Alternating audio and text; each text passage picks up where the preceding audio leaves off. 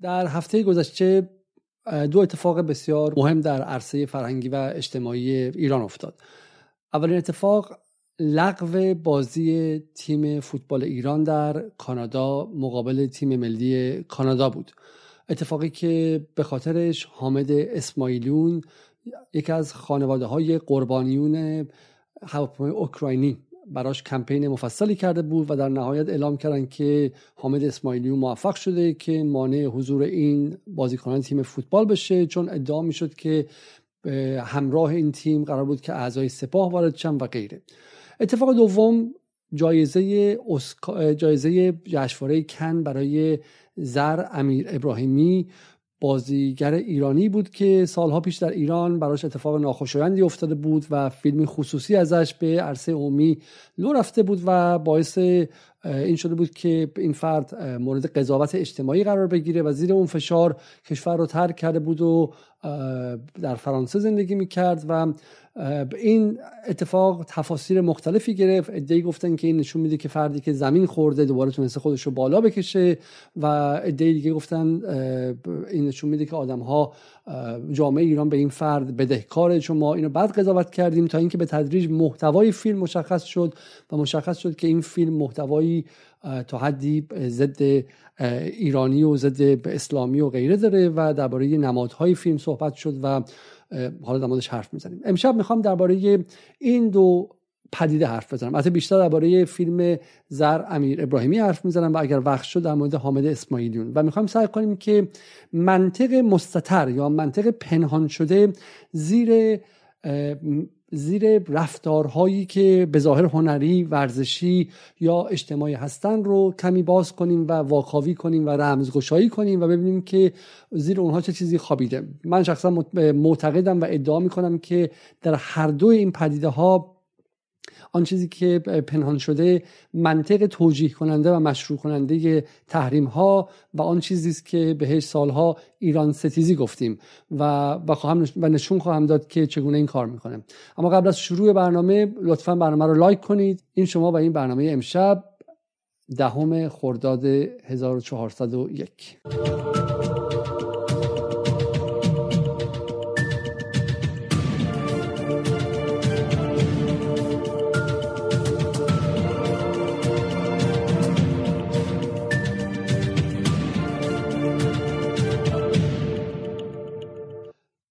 اولین نکته که گفته میشه این که آیا شما اصلا فیلم رو دیدید یا نه؟ من می‌خوام در مورد فیلم کمی صحبت کنم. فیلم اسمش هست انکبوت مقدس و درباره داستان سعید هنایی قاتل زنجیره اواخر دهه هفتاد شمسی است که تعداد زیادی از زنان رو کشت که با اغلبشون کسانی هستن که در انگلیسی ما بهشون میگیم سکس ورکر یا کارگران جنسی. حالا ایران اصطلاح روسپی به کار می‌برن که من شخصا باش مخالفم و و در صورت در اون موقع این فرد به اعدام محکوم شد و اعدام شد و از اون زمان تا امروز هم دو فیلم دیگه درباره این موضوع ساخته شده. اولین فیلم توسط مازیار بهاری ساخته شده که فیلم مستندی است که با خانواده های بعضی از این مختولین و قربانیان صحبت می‌کنه با بچه‌هاشون صحبت می‌کنه و فیلم دوم فیلمی است که به اسم انکبوت حدودا دو سه سال پیش در اومد و محسن تنابندی درش بازی می‌کنه و علتی که من اینو میگم اینه که در این زمان گفته شد که این اتفاق افتاده در ایران و به نظر میاد که وقتی هم که اعدامش می‌کردن بخشی از جمعیتی که در اعدام بوده خیلی نه فقط ناراحت نبوده بلکه این رو یک قهرمان اجتماعی می‌دیده و برای همین فیلمی که در مورد فیلمی که زهرا امیر, امیر ابراهیم درش بازی کرده این آینه واقعیت جامعه و غیر است. خب بذار اول من یک تفکیکی اینجا انجام بدم و بگم داستان فیلم چیست و و بحث رو شروع کنیم. این دو فیلم قبلی که ساخته شده بالا فیلم مازر بهاری نه ولی فیلمی که در مورد ایران در خود ایران ساخته شده و محسن تنابندی درش بازی کرده اتفاقا نشون میده که جامعه ایران براش صحبت کردن درباره مسائل خودش به هیچ وجه تابو نیست. یعنی این تصویری که الان جامعه ایرانی جامعه خیلی عقب مونده پیشا مدرنه که چون آینه رو گرفتن جلوش بهش برخورده و ناراحت شده این خبرها نیست. این فیلم قبلی در اومده منتشر شده مردم مثلا سینما دیدن و داستان رو هم فهمیدن. در مورد این موضوع هم که در هر جامعه می‌تونست حساسیت به وجود بیاره حساسیت خاصی هم به وجود نیامده. اما در بسیار جوامع دیگه هم کسانی که این کار رو انجام میدن ممکنه که برای بخشی از جامعه در یک لحظات خاصی احساس شه که اینها قهرمان هستن و به شکلی فساد زدایی کردن. در فیلم خیلی خیلی در سریال خیلی معروفی که یکی از بهترین سریال های جنایی به نظر من تاریخ سینما تاریخ تلویزیونه به اسم بروگن یا پل که در زبان سوئدی و دانمارکی میشه اتفاقا داستان همینه. داستانی که یک قاتل زنجیره‌ای به شکلی زنان کارگران جنسی رو به شکلی می‌کشه و غیره و و بخشی از جامعه احساس می‌کنن که این داره مثلا فساد رو پاک می‌کنه. برای همین این اولا منحصر به ایران نیستش. اینکه بخشی از جامعه هم بخش بخش یک قسمتی از جامعه احساس کنه که این آدم شاید داشته کار درستی می‌کرد. این اصلا منحصر به جامعه ایران نیست. این اتفاق نباید exceptionalize یا استثناء سازی دربارش بشه. یک. دوم در خود ایران در موردش صحبت شده و نقد شده و این آینه جلوی جامعه ایران گرفته شده. پس چه چیزی درباره فیلم زهرا امیر ابراهیمی یا زر امیر ابراهیمی خاصه و اون رو متفاوت کرده و تبدیلش کرده به یک ابزار خاصی که حالا امشب در موردش حرف می‌زنیم چه ابزاری. خب به نظر من بد نیستش که تریلر فیلم رو ببینیم تا اینکه در موردش بتونیم صحبت کنیم.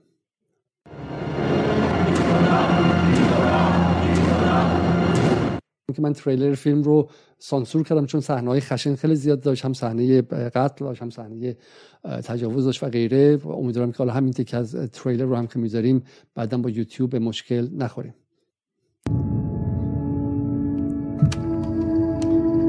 یعنی این چیزه می‌خوام یادداشت کن. یادداشت می‌کنی؟ بله بله بفهم خب داستان عوض شده. خود زهرا امیر ابراهیمی توضیح میده در یکی از مصاحبه‌ای که با بی سی داره که اینجا یک خبرنگاری هست. خبرنگاری که در اون فیلم اولیه مستند مازیار بهاری هم حضور داره و اون خبرنگار جوانتر از من بود و همین وقتی من وارد فیلم شدم یه مقدار اصلا داستان به هم ریخت و مقدار المان های داستانی واردش شد و همین این داستان با اینکه ادعا می‌کنه ترو استوری یا داستان واقعی داستان واقعی دیگه نیست از زمانی که زر ابراهیمی اومده توش. و ابراهیمی میگه که من قصه خودم رو هم واردش کردم از زمانی که اومدم و این اتفاق. خب قصه خانم ابراهیمی چیه؟ اغلب شما این رو می‌دونید. داستانی که فکرم سال 2008 این اتفاق افتاد از ایشون و دوستشون در اون زمان فیلمی خصوصی فیلم به شکلی شخصی و خیلی به قول انگلیسی explicit و دیگه خصوصی کاملا منتشر شد. در سطح ایران پخش شد سیدیش پخش شد و غیره.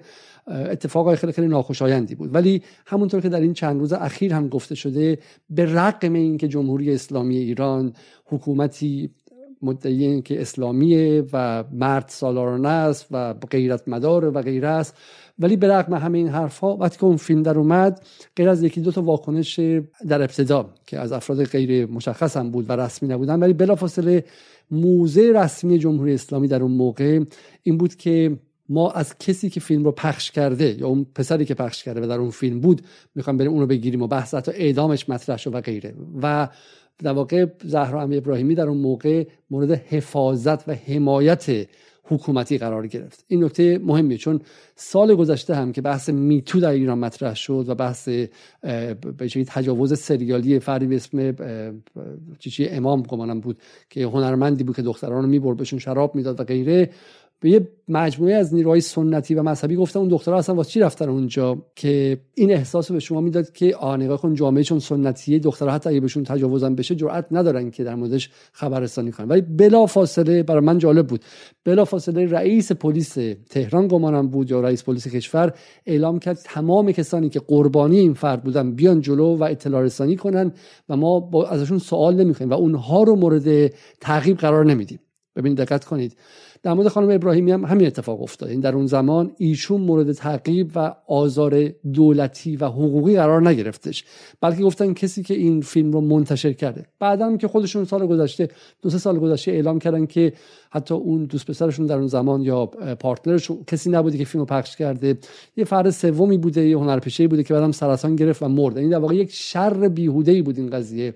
شر بیهوده معنی این که فقط حالا لزوما جامعه سنتی ایران یا حکومت ایران چون قوانینش حالا مذهب گرایانه است یا مثلا مثل قوانین لیبرال غرب حمایت از زنان درش زیاد پررنگ نیستش حتی اونها هم در اون لحظه خاص مقصر نبود. یک فرد سومی که بیماری پاداش هم روانی داشت. وایریس بود چشترانی پاتولوژیک و بیمارگونه داشت. اون فیلم رو گرفته و پخش کرد و این اتفاق افتاده بود. حالا دقت کنید چه سالی؟ سال 2008 یعنی سالها پیش از این که حتی فیلم شخصی مثلا کیم کارداشیان در غرب در بیاد در خود غرب هم چنین چیزهایی تازه بود. یعنی من گمان می‌کنم که اگر فیلم خانم امیر ابراهیمی که من اتفاقا با اون اتفاقی براشون افتاد بسیار همدلم هستم. این فکر می‌کنم که این اتفاق ممکنه برای خیلی دیگه هم بیفته.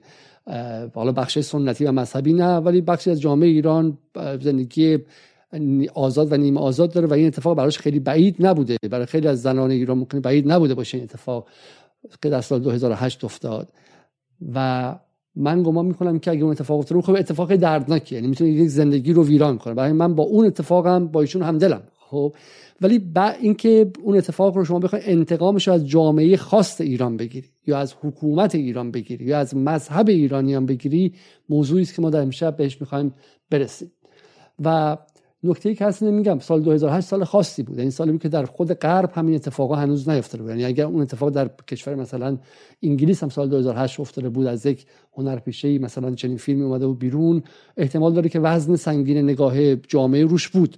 این سالها از 2008 تا حالا به خاطر رشد شبکه های اجتماعی و به خاطر اینترنت و غیره خیلی حریم های خصوصی شکسته و این اتفاق در خیلی جاها قوب شده ولی ولی واقعا این چیزی نبود که جامعه به شدت مثلا بیمارگونه ایران با این فرد خاص یک کار خیلی عجیبی کرده باشه. حالا چون من دیدم که در مصاحبهاشون بارها بارها گفتن که هیچ کس هیچ کس از من حمایت نکرد و غیره. خب برسیم به این فیلم. حالا ایشون پس میگه که من داستان شخصیم رو هم در این فیلم سهیم کردم.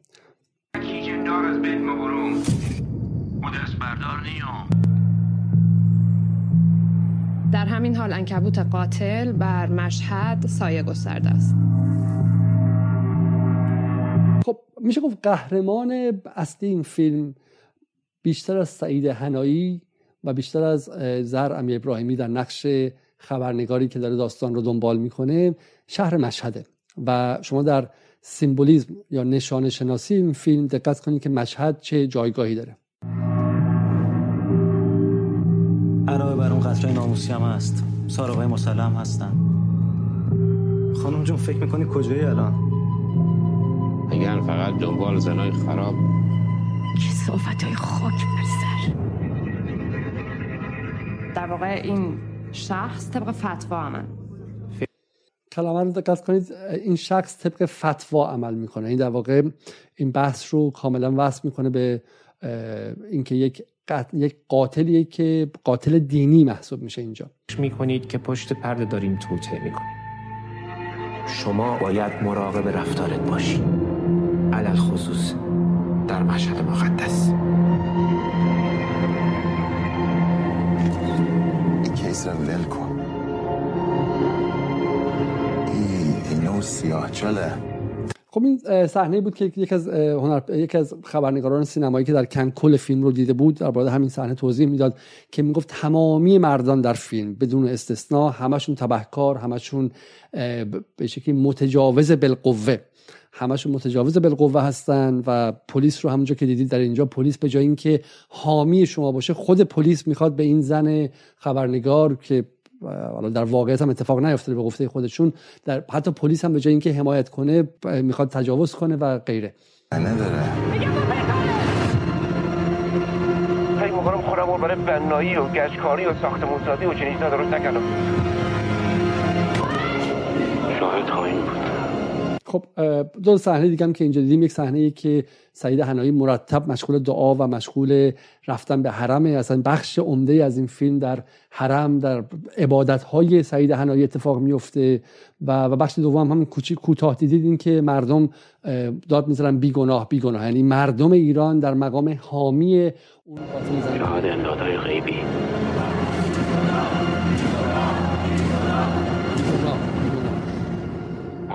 باشین کار ما و این هم قهرمان فیلم که من گفتم. مشهد مقدس که در نقش انکبوت بازی می‌کنه انکبوت مقدس. و در وسط انکبوت اونجایی که تار انکبوت به هم می‌رسه به حرم امام هشتم شیعیان یا حرم امام رضا محسوب میشه. خب این رو ما از فیلم دیدیم و باهاش آشنا هستیم. چون بسیاری گفتن که شما فیلم رو ندیدید چگونه می‌خواد اصلا فیلم رو کلا نقد کنیم پس ما این تریلر رو از فیلم دیدیم. فیلم قبلیشون هم دیدیم به اسم تهران تابو که من اون رو واقعا نمی‌تونم پخش کنم برای اینکه گمان کنم بی بی سی مثلا می‌خوام یوتیوب باش باش مشکل خواهد داشت و اون فیلم کارتونی یا انیمیشنی که در مورد مسائل جنسی و باز هم به شکلی در واقع سطح زیر تهران زندگی زیرین تهران هستش و اون به شدت فیلم سیاه و فیلم ایران ستیزانه در اون زمان که بیرون اومد. من شخصا نتونستم به خاطر همین احساس از وجدان به حالا گذشته خانم امیر ابراهیمی اون فیلم رو نقد کنم و احساس کردم که نباید ولی واقعا اون فیلم هم خودش در حد انکبوت مقدسه که ایشون در ساختش نقد شده و صداشون استفاده شده و و این هم دومین فیلم بود. خب اما بریم سراغ پوستر فیلم که من اولیه توضیح دادم که گفتم پوستر فیلم خودش در واقع مشهد هستش و مشهد رو به عنوان انکبوت استفاده کرده و دومین پوستر فیلم هم که خیلی جالبه. پستر فیلم فرش ایرانی است. یعنی نماد ایران دیگه اصلا دیگه از بحث دین و مذهب هم بیرون اومده. چون من توضیح میدم که من معتقدم که نباید این فیلم رو فقط به عنوان یک امر اسلام حراسانه توجیه کرد. این فیلم به شدت ایران ستیزانه هم هست. یعنی برای همینه که شما چه ایرانی مذهبی باشید چه ایرانی غیر مذهبی این فیلم به یک اندازه شما رو نشانه گرفته و توضیح میدم. و پستر دوم فیلم به شکل یک خانومی که کارگر جنسیه و وسط وسط فرش قرار گرفته فرشی که نماد ایرانه. حالا من توضیح میدم که این چگونه به هم دیگه وصل خواهد شد. چون این فیلم نه فقط یک قاتل زنجیری رو نشون میده یک جامعه ای رو نشون میده که طرفدار قاتل زنجیره است. زنانی که تماما قربانی هستن اگر یا روسبی هستن یا یا بخشی از همون جامعه مرد سالارانن که از قاتل حمایت می‌کنن و روی این فرش هم چون میفتن و کشته میشن و به شکلی بهشون تجاوز میشه و غیره این فرش برای ما تداعی کننده میشه با تجاوز با قتل و با جامعه بیمار. و من شخصا معتقدم که اگر شما این فیلم رو ببینید این تصاویر در ذهنتون بنشینه به عنوان یک آدمی که در آلمان زندگی می‌کنه یک فرانسوی یک بلژیکی یک کانادایی و غیره. دفعه بعد که خبر میشنوید که به شکلی درگیری بین ایران و اسرائیل درگیری ایران و آمریکا تهدید جورج تهدید دونالد ترامپ به بمباران پنجاه نقطه باستانی و قدیمی ایران. اون نقطه باستانی چیه؟ یکیش حرم امام رضاست دیگه. می‌خواد بمباران کنه. کجا رو می‌خواد بمباران کنه؟ جایی که مردان قاتل زنجیره مریض آدمکش متجاوز میرن توش دعا می‌کنن خب بذار بمباران کنه. وقتی خبر میشنوید که فرش ایران تحریمه چی می‌خواد؟ کدوم فرش رو می‌خواد تحریم کنه؟ فرشی که توش زنا رو می‌برن روش می‌کشن و تجاوز می‌کنن بهشون و خون زنان با رنگ قرمز سنتی فرش در هم میآمیزه بذار اون فرش رو تحریم چه بدون فرش آتیش بزنه. و اینها دقیقا لایه های زیرین ناخداگاه شما رو هدف گرفته به عنوان مخاطب جهانی. اما چون بسیاری پشت این موضوع قایم شدن که ما فیلم رو هنوز ندیده چطور می‌تونیم نقدش کنیم؟ من می‌خوام یک تکه از گفتگوی خبری کارگردان فیلم رو برای شما بگذارم تا شما خود حدیث مفصل بخوانید از این مجمل. And of course, to signify that this guy is a religious man, which is important for the for the story. این برای اینکه ما بتونیم این موضوع رو نشون بدیم که این مرد این قاتل فردی مذهبی است که برای داستان بسیار مهمه. He connect uh, his ring, which is sort of an official religious symbol, to the big shrine, but also that whole title is about uh, what you know what I feel is the theme of the movie is that it's not only a, a, about a serial killer. It's not only a serial killer movie, but it's about a serial killer society. That Top Shot is about that. خب میگه که برای اینکه نشون بدیم که این فردی که قاتله آدم مذهبیه و این تم اصلی فیلمه ما از عقیقش خیلی خیلی شروع کردیم. انگشتر عقیق که سمبولی مذهبی است و همینطور هم به شکلی در خود شروع فیلم و اینها هستش. می‌خواستم به شما نشون بدم که این فیلم درباره یک قاتل زنجیره نیست. درباره یک جامعه قاتل زنجیره است. یک بار دیگه گوش کنید. Is that it's not only a, a, about a serial killer. It's not only a serial killer movie, but it's about a serial killer society. It's not a ser- serial killer movie. فیلمی درباره قاتل زنجیره‌ای نیست. Serial killer. قاتل زنجیره‌ای. It's a serial killer society. یک جامعه قاتل زنجیره‌ای است. شما ایرانی ها از منظر ایشون از منظر خانم زهرا امیر ابراهیمی که در این فیلم بازی کرده شما ایرانی ها جامعه قاتل زنجیره هستید. دقت کنید. شما همتون. خب چه فرق نمی‌کنه کجا زندگی می‌کنید. ایران هستید بیرجندید بجنوردید همدانید شیرازید یا اینکه در لندن و تورنتو و چه می‌دونم کشورهای دیگه رفتید. ولی شما یک جامعه قاتل زنجیره هستید. در برای اینکه در, این در اون زمان از این قاتل حمایت کردید. برای اینکه شما در جامعه مذهبی بزرگ شدید. حرم امام رضا هنوز وجود داره اونجا. و برای همین شما همه همدست قاتل هستین و ایشون کارگران می‌خواسته این قضیه رو نشون بده. خب. و بعد این فیلم میاد و جایزه کن می‌گیره و بعد در ایران تبدیل میشه به یک موضوعی که بعد ما بهش افتخار کنیم. فیلمی که ساخته شده که ما رو جامعه قاتل زنجیره نشون بده تبدیل میشه به سوژه‌ای که حالا دعوا میشه از این هنرپیشه به اون سلبریتی از اون سلبریتی به اون شخصیت سیاسی در داخل ایران که میگن باری کلا به تو ما به تو افتخار می‌کنیم تو اولین ایرانی هستی که کن گرفتیم. و, و ما وارد این سطح از خودزنی سیاسی میشیم. اگر یادتون باشه من در فیلم های قبل در برنامه های قبل صحنه از فیلم هنیبال رو نشون دادم که در اون صحنه انتونی هاپکینز مغز قربانیش رو در آورده بود و تیکه تیکه از جاهایش می‌کند جلوش سرخ می‌کرد و دهن خودش میذاشت. و دقیقا ما با این پروسه جایزه گرفتن فیلمی وحشتناک ضد ایران و جامعه ایرانی و تشویقش وارد خودزنی و خودخوری یعنی رسما خوردن از بدن خودمون شدیم. من فقط یک نکته دیگر هم حالا بگم. میگن که چرا این فیلم رو شما ندیدید خب؟ و ندیدید چرا حرف می‌زنید؟ یکی از دلایلش اینه که این فیلم بسیار فیلم سطح پایینی بوده. و برای مثال من رفتم ببینم همون لحظه حالا بگذاریم که خود بی بی سی و اینها روی این فیلم هیچ مانوری ندادن تا قبل از اینکه جایزه بگیره و کسی فکر نمی‌کرد جایزه بگیره.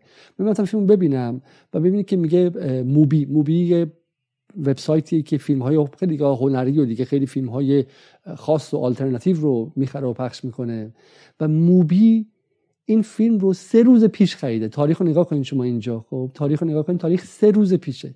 یعنی موبی هم حتی این فیلم به کن اومده بوده. رفته بودن موردش حرف زده بودن و غیره. بازم نرفته بخره. وقتی که داشته جایزه می‌گرفته بلند شده رفته تا موبی بخره. یعنی مثل مثلا چم اون که ما ایران بودیم سینما عصر جدید بود دیگه خیلی سینمای هنری بود و دیگه مثلا فیلمایی که هفت نفر بیشتر نگاه نمی‌کردن نشون می‌داد سینما عصر جدید هم نرفته اینو بخره. سالن شماره سش گذاشتن جایزه که گرفت تازه دویدن رفتن خریدن. یعنی ما علت این فیلم ندیدیم این که فیلمو هیچ کی ندیده غیر از دستن در کارانش.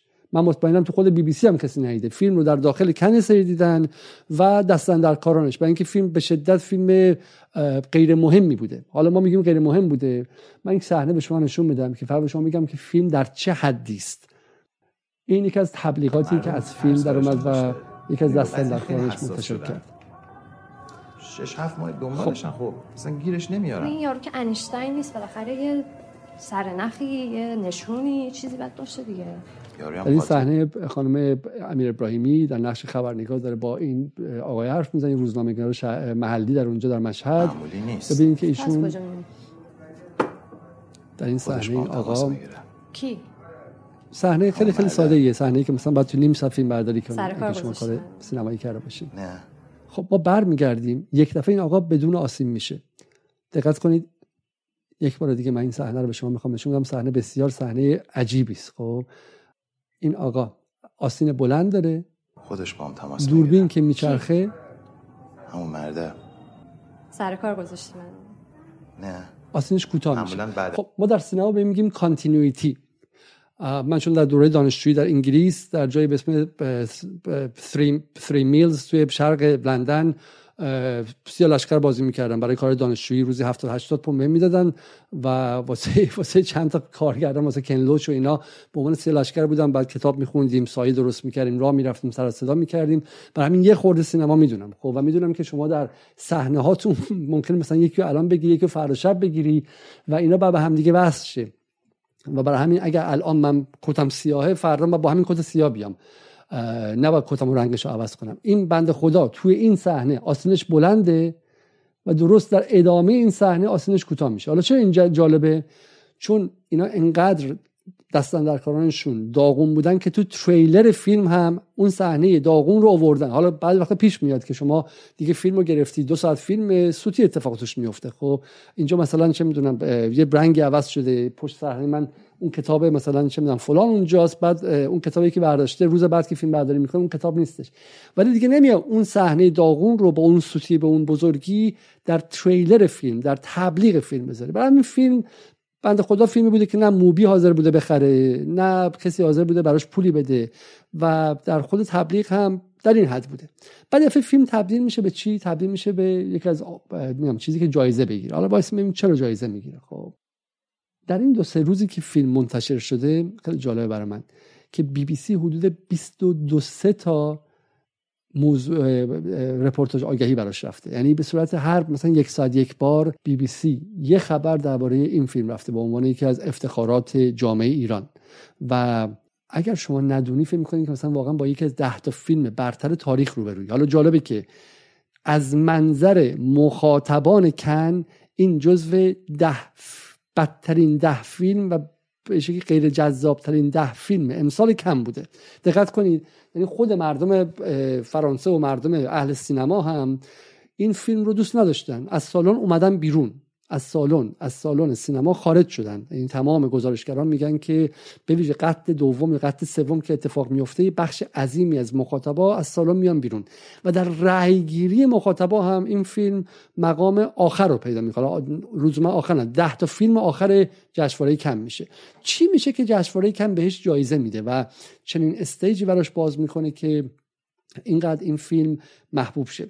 خب خب چه اتفاقی میفته که این فیلم که در خود کن هم بهش توجه زیادی نمیشه یک باره اینقدر اتفاق برجسته ای میشه و کارش به, به جایزه برتر می‌رسه. گلشیفته فراهانی دو تا توییت می‌زنه که خیلی جالبه. میگه که فستیوال کن uh, it would have been more delicate to choose movies and members of jury who, who won't be problematic for each other. Uh, people living, working in Iran have to respect and strictly follow certain protocols. If not, they would be living the life of exile like Zar Amirami.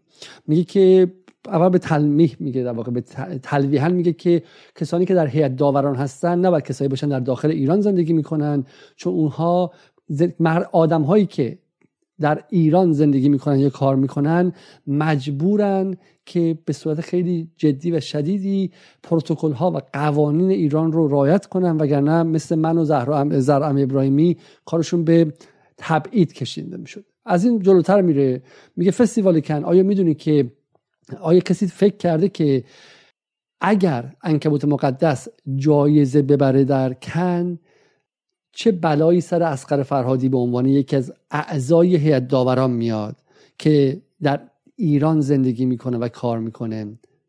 این فیلم به صورت واضحی یک حقیقت تلخی رو درباره دولت ایران میگه که اونها نمی‌خوان هیچ کس ببینه.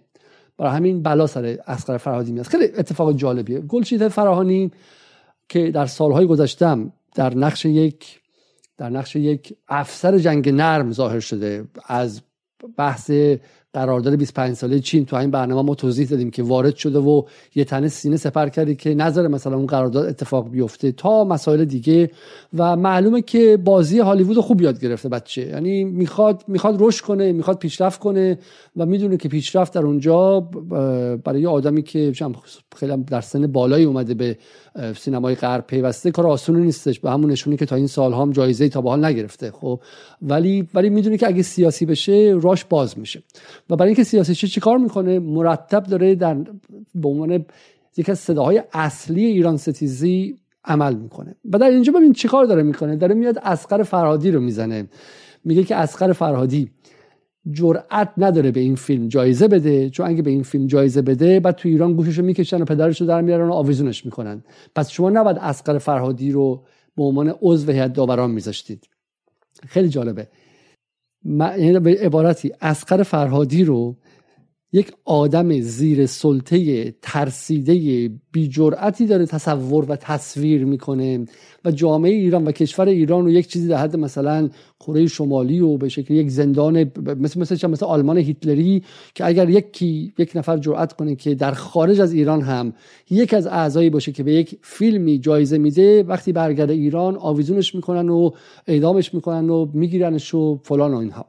و گلچیس فرانی با این کار یه فضا سازی می‌کنه و به هیئت داوران هم یه یادآوری می‌کنه که این فیلم چنین قابلیتی داره. اگرچه من فکر نمی‌کنم به خاطر این توییت گلچیت فراهانی لزوما این فیلم جایزه گرفت. نه این فیلم چند کارکرد خاص داره. یک کارکردش برای نقشی که فرانسه می‌خواد بازی کنه در مقابله با ایران. همین الان سر نفتکش ها و بحث دعوای ایران و یونان هم فرانسه خودش رو جلو انداخت. فرانسه یک میل امپریالیستی خیلی خاصی داره. همونطور که در زمینه حمله به لیبی خیلی خودش رو جلو انداخت و سعی کرد فرمانده حداقل سوری حمله به لیبی باشه چون در نهایت حمله به لیبی که مثل همه چیزهای دیگه خواسته ناتو و دستور آمریکاست. ولی آمریکا این سالها سعی کرده که در صندلی عقب بشینه و به حمله های نظامی رو واگذار کرده به بقیه در مورد لیبی فرانسه بود. برای فرانسه یک میلی داره که نقش وسیعتری بازی کنه. در این بازی امپریالیستی. پس یکیش اینه در این فرانسه و کن بعدشون نمیاد خودشون در خط جلوی ایران ستیزی باشن. یک بحث دیگه بحث اسلام ستیزی که این هم باز به قول معروف در فرانسه یک حالت خاصی داره. من فکر نمی کنم که حتی حتی یک جشنواره انگلیسی به این فیلم جایزه می‌داد. برای اینکه در انگلیس اسلام حراسی وجود داره حتما هست. ولی اصلا قابل مقایسه با اسلام حراسی فرانسه نیست. فرانسه یک رده دیگری از اسلام حراسی. حتی در آمریکا هم اسلام حراسی به این شکل نیست. فرانسه خیلی خیلی خاصه و گلشیفته که خودش مقیم فرانسه و شهروند فرانسه است و امیر ابراهیمی و اینها. و این فیلم در فرانسه کارکرد خواهد داشت. فرانسه ای که همین الان تنها نهادی که برای مقابل با اسلام حراسی بود رو تازگی بستن. فرانسه ای که سر 96 نفر زنی که صورتش رو میپوشوندن قانون اساسیش رو عوض کرد. فرانسه ای که حتی از قوانین لیبرال عدول کرده و اجازه نمیده که شما اگر روسری سرتون باشه برید در مدرسه بچت رو از مدرسه بیاری و بیرون وایسی. بقیه مادرها می‌تونن وارد حیاط مدرسه شن و شما باید بیرون مدرسه وایسی چون روسری داری. فرانسه ای که عملا داره داره وارد آپارتاید مذهبی میشه در مورد در مورد بحث مسلمانان و این حرف من نیست. حرف فیلسوفان فرانسوی برید آلن بخونید برید چه می‌دونم رنسیر بخونید برید نگاه کنید به مباحث در داخل خود فرانسه و اینکه چگونه فرانسه در این سالها به سمت راست افراطی غلطید و حتی مکرون هم در رقابت با لوپن غیره داره مواضع بسیار راستگرایانه می‌گیره. و این فیلم تصویری که از یک جامعه مسلمان به عنوان جامعه تجاوزگر و تجاوزگر پرست می‌سازه به در جامعه فرانسه می‌خوره. این هم دومیش. و سومیش هم این که میگم ایرانیان رو. نه فقط قابل تحریم بلکه مستحق تحریم و جنگ و حمله و غیره نشون میده. میگم چون این جامعه چنین جامعه برای همین فقط حالا نمیگم فقط نمیگم فقط خانم خانم گلشیفته است ولی این فضا رو تحریک می‌کنه در اینجا که این بهش داده بشه. و چه فرانسه فرانسه که هنوز که هنوز قبله آمال روشنفکران ایرانی است. گمان می‌کنن که مهد آزادی است. و چنین فرانسه با مردم خودش این کارو می‌کنه. در جهان هم که دیدیم دیگه با بقیه کشورها چه کرده. گلچیز فراهانی یک متن خیلی جالبی هم می‌نویسه. میگه که زر تو جایزه مادر مادران آبان را به خانه آوردی. جایزه زنان و مردان زیر آوار در آبادان را. جایزه اصفهان زاینده روز خوزستان. جایزه آنان که داخل و خارج از هواپیمای اوکراین سوختند. چل سال استبداد و ظلم به مردم ایران ایران زمین ایران فرهنگ و هنر ایران. جایزه برای کسانی که چه در داخل چه در خارج از ایران تن به ذلت ندادند برای تبعیدی ها که با کرامت قلب هایشون عاشقانه با ضربان قلب ایران تپید و غیره. حالا بگذاریم که این زیر این خیلی جالبه تمامی شبکه پول بگیرهای دولت های خارجی جمعن از سینا ولی الله که رسما واسه ام بی سی کار می‌کنه کارمند مستقیم اس ام آر آی متعلق به محمد بن سلمان میگه مستدام. آی کامبریز حسینی که کارمند مستقیم رادیو فردا یا رادیو فری یوروپ که رسما توسط CIA تا سال 1978 تامین مالی می شده اینا هم اسناده این کافی که شما انگلیسی هم نمی‌خواد بدونین. گوگل ترنسلیتر بلد باشید. برید تک تک اینها رو ببینید بفهمید که چه امامزاده هایی واقعا اینجا دارن حرف می‌زنن. و سوال اینه که گلشیته فراهانی این همه سال درباره کشور دیگرش. بخاطر شهروند فرانسه است که پاسپورت فرانسه داره. در مورد کشور دیگرش که در لیبی آدم کشی کرد و باعث حداقل مرگ پنجاه هزار نفر برده گرفتن هزاران نفر و از بین رفتن حداقل سی چل هزار نفر در بزرگترین قبرستان آبی جهان یعنی دریای مدیترانه که از لیبی به سمت ایتالیا می اومدن شد. در مورد اونها هیچ حرف نمی‌زنید. دقت کنید این آزادی خواهان بزرگ که الان داره فیلم هم به زبان انگلیسی بازی می‌کنه گلشیفته هیچ وقت در کشور دیگرش که فرانسه است یک کلمه جرأت نداره بگه. اگر شما آزادی خواهید خانم گلشیت فراهانی به جای اینکه نگران این موضوع باشید یک کلمه بگید که فرانسه در این مدت چند نفر کشت. نمیگم چهار میلیون نفر در جنگل جزیره ها نمیگم. ولی همین الان در همین لیبی که سال 2011 اتفاق افتاد چی؟ و گلشیفته فراهانی و زر امیر ابراهیمی کاری که دارم می‌کنن اینه. برای من میگم ببینید عقاید مسلمانان و اینکه به مقدساتشون توهین شده یک حرف بسیار مهمه و جلوش ایستادن. ولی مواظب باشید که فقط اون نیست. وجهه استعماری قضیه رو ببینید. این فیلم توجیه کننده کتک ها و چک ها و لگت هایی است که پسران فاشیست فرانسوی به زنان نیمه الجزایری نیمه فرانسوی محجب از فردا خواهند زد. این این فیلمی که ساخته شده بخشیش هم کارکرد داخل فرانسهش همینه. اینه که ادامه استعمار گری فرانسه در داخل خودشون و رفتاری که باید ببینید شما. و یه بار پاریس برید ببینید که پلیس فرانسه چگونه با این بچه های بچه فرانسوی هستن. این تو خود انگلیس هم بهشون میگن نسل سومن.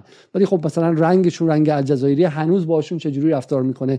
و این فیلم در اون ژانر در, اون منطق رو اون تایید می‌کنه. در واقع منطق استعمارگری هم تایید می‌کنه. چون انسان مسلمان مرد مسلمان به ذاته متجاوزه و زن مسلمان به ذات قربانی که در بهترین حالت نیازمند نجات پیدا کردن و سیف شدن و رها و, و نجات پیدا کردن دیگه. یعنی باید چتر باز بندازین و عملیات نجات براش به وجود بیارید خب اما جالبه که بدونید که بلا فاصله چه اتفاقی در داخل ایران میفته و این خیلی نکته مهمیه. یعنی ما یک اتفاقی دیدیم که خیلی هم باش آشنا هستیم. از سال 1988 89 دیدیم با ژانر بدون دخترم هرگز. ژانر ایران ستیزی ژانر اسلام ستیزی اسلام حراسی که استفاده شد بسیاری کتاب نوشتن در همین هاروارد و در همین دانشگاه کلمبیا و در دانشگاه هم استنفورد آمریکا. کتاب های فراوانی اساتید و پروفسورهای بسیار معروفی نوشتن که چگونه فیلم بدون دخترم هرگز یا حتی همون هم کتاب خواندن لویتا در تهران و غیره اینها مجموعهشون توجیه کننده حملات نظامی آمریکا در خاورمیانه و غرب آسیا است توجیه کننده تحریمه. توجیه کننده فشارهای سیاسی و اقتصادیه. و اینها اینا دیگه شما نباید انیشتن باشید که این رو بفهمید. اینه که اگر یک جامعه شما نشون می‌دید در فیلم بدون دخترم هرگز که مردمش همشون وحشی خشن همشون با این زن آمریکایی بیچاره با اون دختر کوچولوی ملوسش همشون بد رفتاری می‌کنن خب وقتی شما خبر میشنوی که حالا یه بمبم خوردن میگی بمب چیه؟ گنده تر از بمب بزنید. خب چرا چرا اصلا بمب نباید بزنیم؟ اینها ناخودآگاه شما رو بمباران می‌کنن و آمادتون می‌کنن که بعد به اون کشورها حمله کنه. اینو بارها بارها ما گفتیم. برای همین به آمریکایی حرجی نیستش. به فرانسوی حرجی نیست. فرانسوی زیر بمباران تبلیغاتی سینمای هالیوود و سینمای فرانسه و غیره است. هر روز از این های ایران و الجزایر و افغانستان و عراق چهره تروریست دیده. برای همین وقتی خبر رو توی روزنامه می‌خونه یا توی تلویزیون میشنوه یا رادیو صبح اول صبح میشنوه که یه جای دیگر آمریکا بمب زده تو وزیرستان ده نفر دیگر رو بمب زده دیگه بقیه خبر رو گوش نمی‌کنه که اون ده نفری که خوردن یه عروسی بوده که بعدا معلوم شده که هیچ رفتی به تروریستان نداشتن. میگه وزیرستان حتما تروریست بودن دیگه. خب بذار بخورن. نمی‌دونه چرا از شنیدن این خبر ناراحت نمیشه. ولی من می‌دونم چرا. یک کسی که یه دونه که یه صفحه کتاب روانکاوی خونده باشه می‌دونه چرا. برای اینکه ناخداگاهش اینها رو تروریست دیده. سالهای سال هر روز تروریست دیده. ولی در مورد اوکراین اینطور نیستش. برای همین اگر یه بم تو اوکراین بشنوه زار زار همین فرانسوی گرگه می‌کنه. زار زار چه می‌دونم اشک میریزه. شراب از گلوش پایین نمیره.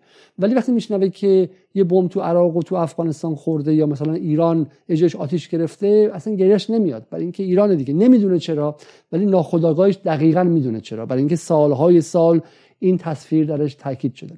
اما این اتفاقی که عجیبه داره میفته این نیست که فرانسوی اینجا این فیلم تشویق کنه. اینکه در داخل خود ایران این جماعتی که ایرانی هستن خودشون بخشی از جمهوری اسلامی بودن. اینها واسه این فیلم کف و سوت می‌زنن و من اینجا دیگه واقعا که دیگه واقعا مغز آدم ارور میده و اصلا قابل فهم نیستش.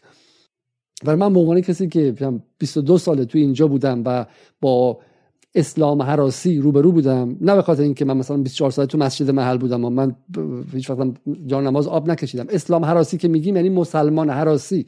مسلمانم اینو فقط توضیح بدم به شما. مسلمانم به این نیست که شما عقیده در داخل مغزت چیه؟ به قرآن و به امام و چه می‌دونم ائمه و به اسلام و غیره اعتقاد مسلمان حراسی. یعنی از کشورهای مسلمان آمده باشی. یعنی از جغرافیای جهان اسلام آمده باشی که از اندونزی شروع میشه تا مراکش ادامه داره. یعنی تم... هیته تمدنی اسلام در مقابل هیته تمدنی مسیحیت.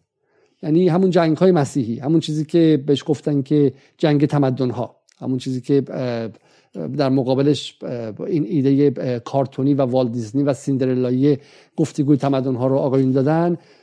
اینه شما اگر آدم دائم الخمر به شکلی بی خدا هم باشی که از صبح شب خدای نکرده حالا سب هم بکنی سب مقدسات هم بکنی در لندن در تورنتو مسلمان دیده میشی از چشم جهان غرب. برای اینکه در جهان اسلام ساخته شدی. یعنی محمد علی ابطحی یا بقیه در لندن بذاری حتی اون عمامه هم وردارن سه تیغم بزنن بازم مسلمان محسوب میشن. و اسلام هراسی به یک اندازه اونها رو هدف قرار گرفته. و شما من به کسی که 22 سال با این اسلام هراسی زندگی روزمره کردم و دیدم که چه چقدر شما رو discriminate می‌کنه چقدر به شما تبعیض وارد می‌کنه. مثلا مخ من سوت می‌کشه که در ایران کسی که مسلمان هم هستش حتی و این رو نمی‌فهمه. میگه زهرا امیر ابراهیمی نشان داد که مش... وقتی مشکل در زندگی زمینات می‌زند میشه دوباره میشه دوباره بلند شد و به قله رسید. مبارک خودش و مبارک هر افتاده ای که به راه می‌زند. خب این مبارک خودش آقای ابتهی یه مابعضایی هم داره. مابعضاش اینه که فردا صبح که تحریم جدید علیه ایران گذاشتن مردم آمریکا و فرانسه استقبال می‌کنن. مابعضای این مبارک بودنش اینه که فردا صبح که بحث حمله نظامی و درگیری نظامی با ایران میشه افکار عمومی در آمریکا بالای 50 درصدشون میگن بله نمی‌دونن چرا ولی میگن بله. فردا صبح که نظرسنجی میشه که شرطترین کشورها از نظر مردم فرانسه و آمریکا و انگلیس چیان مردم مثلا ایران رو می‌ذارن کنار مثلا این کشوری که حمله نظامی کرده به جایی. خب آیا هفته این رو متوجه نمیشه؟ برای من شاید مهم نباشه برای اینکه من معتقدم ما کارمون با غرب در نهایت به واسطه قدرت گرفتن حل خواهد شد نه واسطه مبارزه افکار عمومی ولی واسه آیه ابتایی که اتفاقا بردن افکار عمومی در غرب مهمه و دنبال نشان دادن عکس گل و بلبلی از ایران بودن و دنبال گفتگوی تمدن ها و به شکلی آخوندهای لبخندی و گل بلبلی بودن این دقیقا ضد خواسته اونهاست. و من نمی‌دونم این رو از روی واقعا اینو بدون هیچ توهینی بدون هیچ قصد مطلقی از روی جهان نشناسی میگن از روی پرت بودن میگن یا اینکه واقعا چششون به اینه که چی جمهوری اسلامی رو میچزونه هر چی میچزونه خوبه هر چی نمیچزونه بده. یعنی وایسادن از خطکششون اینه که بخوام مثلا چه حال جمهوری اسلامی رو بگیرن. یا اینکه نه فضای اجتماعی در داخل طوریه که بی بی سی و اینها چنان فضا سازی می‌کنن که اینا می‌خوان با موج اکثریت برن. چون اگر ذره یه دونه کتاب تاریخ خونده باشی در مورد 50 سال گذشته 40 سال گذشته می‌دونی که این فیلم فیلم خطرناکیه و عواقب داره. برای شما برای بچهاتون برای ایرانیان برای ایرانیان مقیم خارج برای الجزایری های مقیم خارج برای اندونزی های مقیم خارج برای پاکستانی ها برای مراکشی ها برای اینکه حتی اگه شما از ایران هم بخوای بیای بیرون مهاجرت بگیری بچت که اینجا به دنیا میاد بچه من اینجا به دنیا بیاد خب اونم باز مسلمون محسوب میشه. خب برای جنریشن نسل بعد از نسل. اینو اگه شما نفهمی خیلی پرتی. اصلا من نمی‌دونم ما تو جهان موازی زندگی می‌کنیم الان من آیبتهی یا اینکه نه. خانم آذر منصوری که دبیر کل حزب اتحاد ملت از احزاب اصلی اصلاح طلبه هم. میگه که زهرا امیر ابراهیمی از خاکستر خود برخواست و امروز مزدش رو گرفت. مبارکش باشد. جشنواره فیلم کن. من اینجا دیگه واقعا باید سرم به دیوار بکوبم. اینا, اینا کجا زندگی می‌کنن؟ خانم آذر منصوری تو اگه الان بیای با روسریت تو اینجا و کسی فیلم رو دیده باشه تا آخرش و مثل اون فرانسوی نباشه که از در پیتی بودن فیلم اعصابشون خوب شد وسط کار رفتن اگه کسی فیلم رو تا آخر دیده باشه شما رو بعد از فیلم تو خیابون کم ببینه احتمال رو صورت توف کنه. خیلی واضحه. چون فکر می‌کنین تو همدست سعید هنایی بودی. ببینید شما دیگه وارد خودزنی به شکل خیلی مریضش شدید. اصلا باور نکردنیه. این سطح از خودزنی این سطح از بیماری خودزنی شما رو به قدرت بر نمیگردونه. هایی فکر می‌کنه اینا رو میگی مثلا جامعه ایران شما رو مثلا میگه به به اینا چه خوبن انتخابات بعدی بهشون رأی بدیم این خبرا نیست. این اتفاقا خیلی ترسناکتر از اینه. یعنی شما داری با آتیش بازی می‌کنی. مثل اینکه مثلا من بیام اینجا با یهود ستیزی بازی کنم که مثلا رأی بگیرم. خب؟ اصلا قابل پذیرش نیست. بازی با اسلام حراسی اونم بعد از اتفاقی که سر عراق و افغانستان اینا افتاده دقیقا مثل بازی با, با یهود ستیزی بعد از اتفاقی که تو جنگ جهانی دوم افتاده این بازی خطرناکی دارین می‌کنید شما ها. و من باورم نمیشه. می‌رسیم به آقای تاجزاده آقای تاجزاده در صفحه اینستاگرامشون چیزی چاپ کرده که واقعا خواندنی است. میگه فرق ما با جهانی که زهرا امیر ابراهیمی را روی استیج کم برد دقیقا همین است. آنها می‌دانند که چگونه یک روح آسیب دیده را تیمار کنند. به گونه ای در عرض چند سال جایزه بهترین بازیگر زن را از جشنواره کم بگیرد. در حالی که ما مهارت عجیبی داریم در بازی با آبرو و شخصیت اجتماعی این و آن. خانه نشین کردن آنها و گاه وادار کردنشان به خودکشی. آقای تایزاده عزیز شما در این در اینجا نشون دادید که به عبارتی سطح سطح پرت بودنتون از مسائل جهانی خیلی فراتر از میزان مجازه برای اینکه اولا خانم امیر ابراهیمی که توسط فرانسه تیمار نشد. ایشون تا فکر سه سال چهار سال پیش در حال ساخت قطعات و آیتم های خیلی خیلی کوچیکی برای برنامه تماشای بی بی سی بودن. با یک درآمد خیلی خیلی اندکی و وضع خیلی خیلی سختی هم داشتن. به عنوان یک پناهندم در فرانسه چون فرانسه یکی از بدترین کشورهای پناهنده گیر جهانه اصلا امکانات خیلی خوبی هم به پناهندگان نمیده. زندگی اصلا زندگی آسانی نبودش. خب ولی این فیلم خاص اگرم نگاه کنید سرچ کنید. آیه تاج زده شما لازم نیست که سواد داشته باشید. من میگم به هیچ وجه به عنوان سواد انگلیسی اینها بنده نمینازم. برای اینکه محصول یه امکاناتی بوده. خانواده من فرستادن درس خوندم من فلان. اینا قابل افتخار نیست و زبان فرنگی هم زبان استعماری یاد گرفتن افتخار نیست. برای همین من به شما نمیگم. ولی میگم Google Translator استفاده کنید. شما برید search کنید ببینید که زهرا امیر ابراهیمی قبل از این فیلم و همین تو همین امروزم یه دونه فیلم فرانسوی بازی کرده تو جامعه فرانسه چیزی شده. آیا موفق شده در جامعه فرانسه؟ جامعه فرانسه آدم حسابش کرده یا نه؟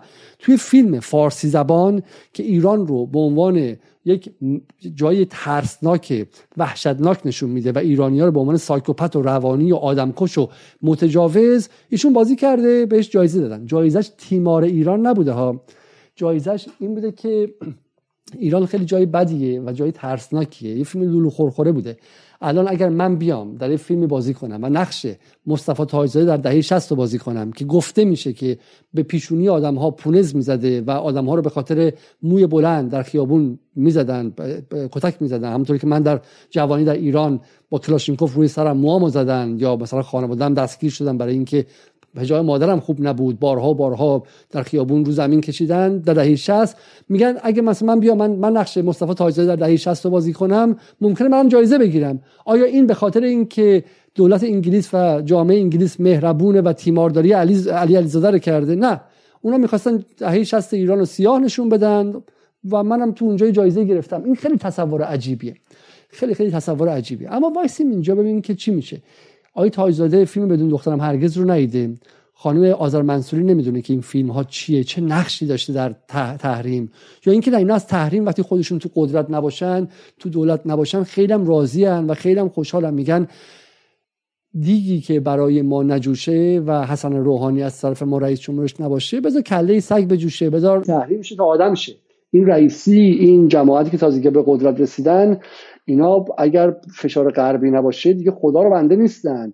مجلس گرفتن دولت هم گرفتن قوه قضاییه و شورای نگهبان هم که دستشه. بذار تحریما بیاد. تنها چیزی که به عقل من جور در میاد اینه که ابتهی و آذر منصوری و تایزاده از تحریم خوشحالن و می‌دونن که این فیلم هم می‌تونه کمک کنه که ایران بیشتر تحریم شه. هیچ چیز دیگه به عقل من جور در نمیاد. چون ما حداقل تو همین ایران نزدیک 20 تا از این کتاب هایی که درباره نقش اسلام حراسی و ایران ستیزی و زدن تصویر ایران در سینمای غرب بوده رو تو ایران ترجمه کردن. از آقای چه می‌دونم از از بزرگان سینما در, دانشگاه غربی تا خود همین ایران. این که تایزاده اینا این موضوع رو نفهمن باور نکردنیه. خیلی به عقل من جور در نمیاد. یه نکته اینه. حالا شما اصلا الان نمی‌فهمید. تاریخ سینما رو هم نمی‌دونی. خب نمی‌دونی که ایدولوژی چجوری کار می‌کنه. منطق ایدولوژی هم بلد نیستی. و نمی‌فهمی که هالیوود بخشی از دستگاه جنگ نرم آمریکاست. بسیار خوب. آی تایزاده شما حتی اگر با فیلم بدون دخترم هرگز اگه آشنا نیستید ولی همین الان به دور نگاه کنید ببینید که این فیلم انکبوت مقدس چگونه در همین ایران به ضرر خودتون هست به ضرر سیاسی خودتون هست. کسی که داره از این فیلم استفاده می‌کنه خانم فرح پهلوی است.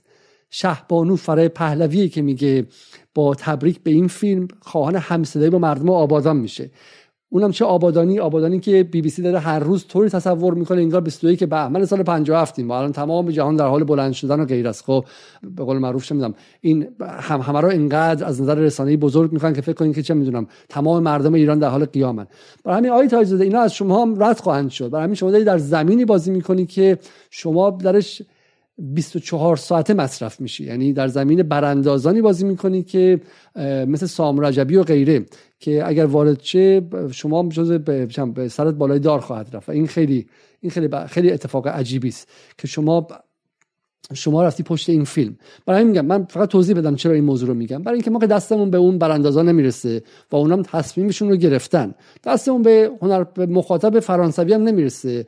اونم چند 24 ساعته زیر این فشارهاست تو خیابون من و شما رو ببینه. احتمالا یا بهمون توف می‌کنه یا اینکه چم یک جایی از حمله کشورش به کشور ما حمایت خواهد کرد از تحریم ما حمایت خواهد کرد. ما زورمون به اون نمی‌رسه. ولی در داخل ایران در داخل ایران زورمون به کسانی که مدعی بودن در به شکلی در گروه های ضد تحریم هستن که می‌رسه که آیا ابتهی خانم آذر منصوری و تاجزاده زورم به اونا می‌رسه. میگه ما شما دیگه در اینها همدستی نکنید.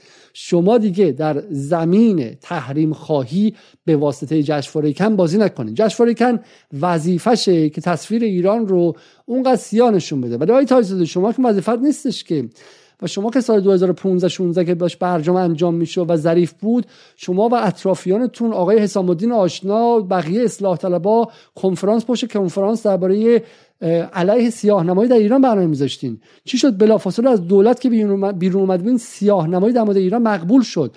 آقای مجید تفرشی آیا به نمایندگی از حسام الدین آشنا در لندن کنفرانس نذاشت درباره تصویر ایران؟ آیا اون موقع سیاه نمایی علیه ایران بد بود؟ الان سیاه نمایی خوب شد علیه ایران. چطوره که فرق داره اینها با هم دیگه؟ این خیلی سوال کلیدیه به نظر من. اگه بهش جواب بدیم بخشی از مسائل حل میشه. اونم البته ببینید که چقدر این نکته من بگم. با به شکلی مرعوب نشید. اگر ایرانی هستید من می‌دونم که این کلمات کن MIT هاروارد شیکاگو اگر خارج از ایران هم تا به حال نبودید و زندگی نکردید اونقدر که بتونید فراتر برید از درک سطحی از غرب. این کلمات کلمات قلمبه سلمبه و مرعوب کننده ایه تاریخ غرب چیز مرعوب کننده ایه چیز کوچیکی نیست. 2500 سال متافیزیک غرب مرعوب کننده است. از افلاتون تا هایدگر. سینمای غرب مرعوب کننده است. صنعتش اقتصادش صنایع نظامیش مرعوب کننده است. خب برای این وقتی شما در جایی نشستین در ایران و میگن که جشنواره کن اولین جایزه به یک زن ایرانی رو داد مرعوب میشید. معلومه. فکر می‌کنید که این جایزه مهمیه. و بهش افتخار کنید. مثل اولین فضانورد ایرانی زن که رفت بالا. مثل آقای نادر فیروز نادری که رفت بالا. حواستون نیست بعد از فیروز نادری یکی از کمپینرها و فعالان برای تحریم خواهی میاد بیرون. برای همین مرعوب نشید. مرعوب نشید که ما وسط جنگیم. وسط جنگ ببینید که کی همراه منافع شماست. کی بهتون شلیک نمی‌کنه کی بهتون شلیک می‌کنه. شما با خانوادهتون وسط جنگید. نگاه نکنید که کی خوشگلتره نگاه نکنید که کی لباسش قشنگتره. ببینید که زیر اون لباس قشنگ لوله تفنگ به سمت شما و خانوادهتون هست یا به سمت دشمنه. چون هر چقدر هم قشنگ از بهترین جشنواره هم جایزه بگیرن. اگر لوله تفنگ به سمت شما باشه و باعث تحریم یا بمباران شما بشه و کاری کنید که اقتصاد شما سال دیگه نصف این بشه و فشار روتون بیشتر شه و حتی وقتی هم که از کشور خارج شید توی فرودگاه غریبه مثل یک جزامی باهاتون رفتار شه و وقتی هم حتی مهاجرت می‌کنید وقتی که اولین بار می که ایرانی باهاتون مثل یک انسان درجه دو رفتار شه اون دوست شما نیستش. برای به لباس قشنگش فریفته نشید. پنج هزار ساله که از فیلسوفان و پیامبران همه حرفشون اینه که شما نباید در ظاهر بمونید. باید سعی کنید که پشت ظاهر رو بخونید. و همه حرف ما اینه که پشت ظاهر کن چیزی نیست جز جنگ نرم غرب علیه جهان. مالا امروز هم نیستش. در جنگ سرد علیه شوروی و بلوک شرق دقیقا همین اتفاق افتاد. تمام جوایز کند تمام جوایز جشنواره برلین جشنواره ونیز و غیره هر وقت تنش با شوروی در اون موقع زیادتر بود به فیلم سازان حتی در پیتی و نامهم و نامعروف از از سوویت ها و از کشورهای بلوک شرق داده می‌شد. هر وقت که فشاری باشون نبود اونها اصلا فراموش می‌شدن و کنار گذاشته می‌شدن.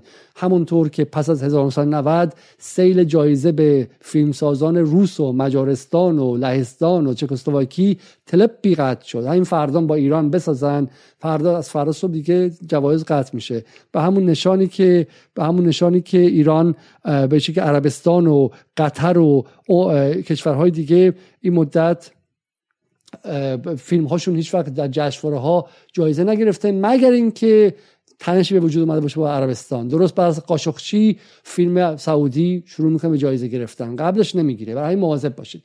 و ژان لوک گودار بزرگ از سینماگران بزرگ تاریخ و جزو مؤسسان موج نوع فرانسه. دیگه امسال صداش در اومد از کسافتی که در کم بود چون کن امسال با زلنسکی شروع شد با زر امیر ابراهیمی تموم شد. زلنسکی رو برده اونجا و گدار میگه که فستیوال کن یک ابزار پروپاگانداست و زلنسکی یک بازیگر بد در آن.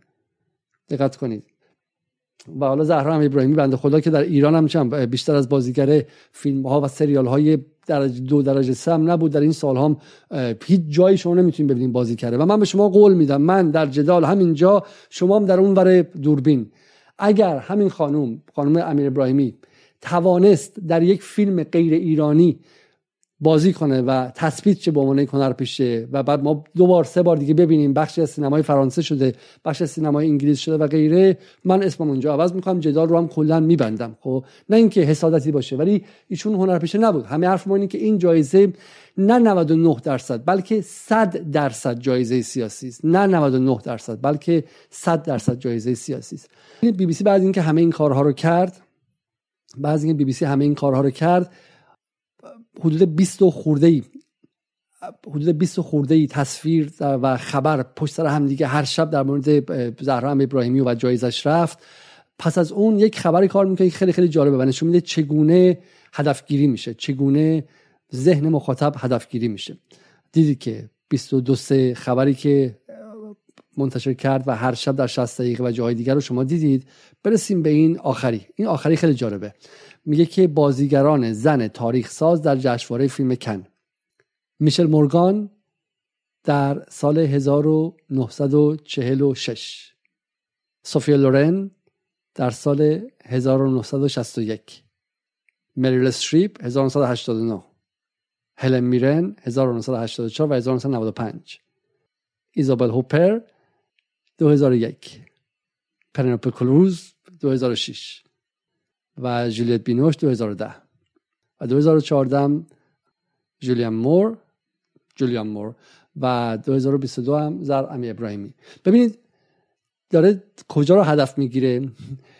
احساس ارق ملی شما رو. اینجاست که میگم جنگ داره کار سختی میشه فهمش؟ یعنی یه شطرنج خیلی پیچیده ایه شما الان را بیفتید تظاهرات هم کنید تو خیابون و غیره زورت نمی‌رسه به این. الان من تعجب کردم. از دیروز ادعی برای تو فارس نیوز اینجا خوندم که خواهان محاکمه اسقر فرهادی و این چیزا شدن. حالا بگذاریم که محاکمه اسقر فرهادی دقیقا همونی که گلشیفت فراهانی می‌خواد. یعنی بعد خیلی خیلی بعد شما از اون برام اوت باشی از داخل که دنبال دقیقا بازی در زمین گلشیفت فراهانی باشی. ادعی هم که دنبال فتوا علیه این فیلمن که دقیقا پاس گل به همون کسایی که فیلمو ساختن. چون هدف فیلم نشون دادن این که مسلمونا وحشی و به شکلی قاتل و تجاوزگر پرستن و شما دقیقا برید تو اون زمین بازی کنید اونا که هیچی. ولی می‌خوام بدونم که بی بی سی ببین کجا رو هدف گرفته. زهرا امی ابراهیمی بازیگر فیلم های سریالی دست دوم بعد از ظهر صدا سیما رو که پس از خروج از کشور 13 سال هم نتونسته در یک دونه فیلم بازی کنه رو گذاشته بغل سوفیا لورن، مریل استریپ، جولیان مور، پنروپ کروز و به شما این حس میده که ما بالاخره یکی رو داریم. ما مایی که این همه سال حس شدیم ما که این همه سال در انزوا بودیم این آخوندهای این جمهوری اسلامی نداشتن ما بخشی از جهان باشیم بالاخره به واسطه زر ابراهیمی ما بخشی از جهان هستیم. ما مدال المپیک رو گرفتیم. و می‌ذاره کنار اینها و داره به شما دروغ میگه. برای اینکه واقعا خانم یعنی خانم ابراهیم خودش فکر کنم که اونقدر عدالت داشته و انصاف داشته باشه که توضیح بده به جامعه که در کنار سوفیا و غیر اینها نیستش و این اولین فیلم میشه که اونم به زبان فارسی بازی شده اونم جایزش به خاطر این که به ایران حمله کرد نه چیز دیگه ای ولی میگم ولی خیلی پیچیده داره میشه فهم این قضیه چون شما بدونی که بدونی خوشحالی از دیدن این قضیه. نمی‌دونین چرا چون داره یک ایرانی رو برای اولین بار این جایزه رو گرفته می‌ذاره کنار بزرگترین نام های تاریخ سینمای غرب. آیا می‌خوام نشون بدم من و از این بخش عبور کنیم من و اونم بهروز وسوقیه که حالا بالاخره بزرگترین بازیگر تاریخ سینمای قبل از انقلاب ایران بود و در سریال های بعد از ظهر تلویزیون بازی نمی‌کرد. واقعا در سینما بازی می‌کرد. حالا خوب یا بدش فیلماش سکسی بود جنسی بود و غیره با اخلاق اسلامی می‌خوره نمی‌خوره دوست دارین یا ندارین ولی بالاخره سینماگر با بازیگر بزرگی بود و همه هم اذعان کردن. و یک عمری هم هم می‌خواسته برگرده ایران و حقش هم هستش که برگرده تو کشور خودش و جلوش هم گرفتن. ولی بروز وسوقی توی خاطراتش میگه که اما بودند و هستند. میگه من خیلی از فیلم ها رو رد کردم. مثلا درباره شاه بربال عقاب ها و بدون دخترم هرگز. اما بودند و هستن بازیگرانی از میان هموطنان که در چنین فیلم های بازی کردن و می‌کنند. برای خودشان هم بهانه ها و دلایلی داشتند و دارند. موجه یا ناموجه بماند. مشخصا به دو فیلم اشاره می‌کنم که به نظر من کارهای بسیار بدی است. در این فیلم ها نه فقط به حکومت و حاکمان مملکت که به ملت و مردم ایران توهین شده. مردم ایران و فرهنگشان را تحقیر کردند. یکی بر بالهای عقاب و دیگری فیلم از کفر ابلیس بدتر بدون دخترم هرگز. البته من شنیدم که دی گفتن که خود بروز در فیلم کرگدن بازی کرده که اونم فیلم ضد ایرانی بوده. احتمالا دیگه طاقتش تاق شده و به شکلی غیر و اینها. ولی میگم این حرف جالبه که حداقل بدون دخترم هرگز بازی نکرده. و اگر بدون دخترم هرگز بازی شد و توش بازیگر ایرانی بود و جایزه گرفت شما نباید افتخار کنی. باقا ما داریم که بدیهیات میگیم دیگه. شما دیگه خیلی عجیبه. ما این مدت در همه خانواده هامون دعوا بوده. دی رفتن سمت براندازا دی رفتن سمت عصبانی ها و غیره. ولی دیگه ما الان بحث اون بحث برانداز و غیر برانداز نیست.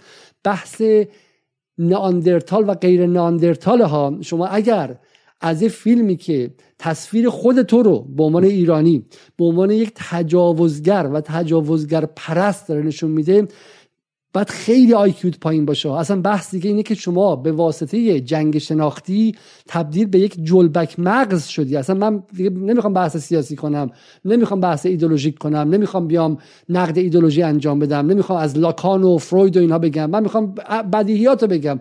نباید دیگه آیکیو شما اینقدر پایین باشه فیلمی که ساخته شده که تو رو تحقیرت کنه فارغ از اینکه کجای دنیا هستی این فیلم اگه جایزه گرفت نباید براش دست بزنی. آقای ابتهی خانم آذر منصوری آقای تایزاده آقای پولاد کیمیایی آقایون سلبریتی در داخل ایران. دیگه در این حد لطفا آیکیتون آیکیو سیاسیتون پایین نباشه. خب ما با همه اما و اگرها به این نقطه رسیدیم. در مورد نمادگرایی فیلم هم صحبت کردیم. درباره اینکه چگونه مرد مسلمان به قاتل بلفته تبدیل میشه صحبت کردیم. در مورد اینکه چگونه تصویرسازی از ایران به ناخداگاه افراد اجازه اینو میده که تحریم و بمب ایران رو بمباران ایران و کشورهای مشابه رو در ذهن خودشون توجیه کنن. صحبت کردیم. در مورد اینکه چگونه گلشیفته فراهانی حتی اسخر فرهادی که یک فیلمسازه به عنوان یک آدم بدبخت بدون عاملیت نشون میده که زیر سلطه فاشیستی یک دولت پلیسی قرار داره مثل گشتاپو و از ترس اون دولت پلیسی جرأت نداره که مثلا رأی آزاد بده. بعد نگاه می‌کنید از همون کشور پلیسی گشتاپو فیلم برادران لیلا در اومده که خود اونم دست کمی از این فیلم فیلم انکبود مقدس نداره و اونم به شدت فیلم ایران ستیزانه و غیره ایه بعد نگاه می‌کنید توی فیلم گشتاپو تو خیابون آدما دارن شعار مرگ بر داد می‌زنن و فیلم هم نشون میدن و دست هم, هم توی موبایلاشون هستش. این چه حکومت گشتاپویه که اسقر فرهادی جرئت نداره رأی آزاد توی کن بده ولی بعد چه می‌دونم گلشیته فراهانی اعلام می‌کنه که سربازان ایران تفنگتون زمین بذارید. ما رو سر کار گذاشتید. یعنی من بخوام که جمهوری اسلامی که از ولنگارترین حکومت های جهانه جایی که واقعا نباید باز بذاره رو باز گذاشته. از وزیر سابق و وکیل سابق و شم هنرپیشه سابق حرفایی که تو انگلیس بزنن بعد جواب براش پس بدن و مسئولیت حقوقی براش دارن تو ایران می‌زنن و میرن. بعد همزمان هم تصویری که ازش هست تصویر گشتاپایی ازش میدن.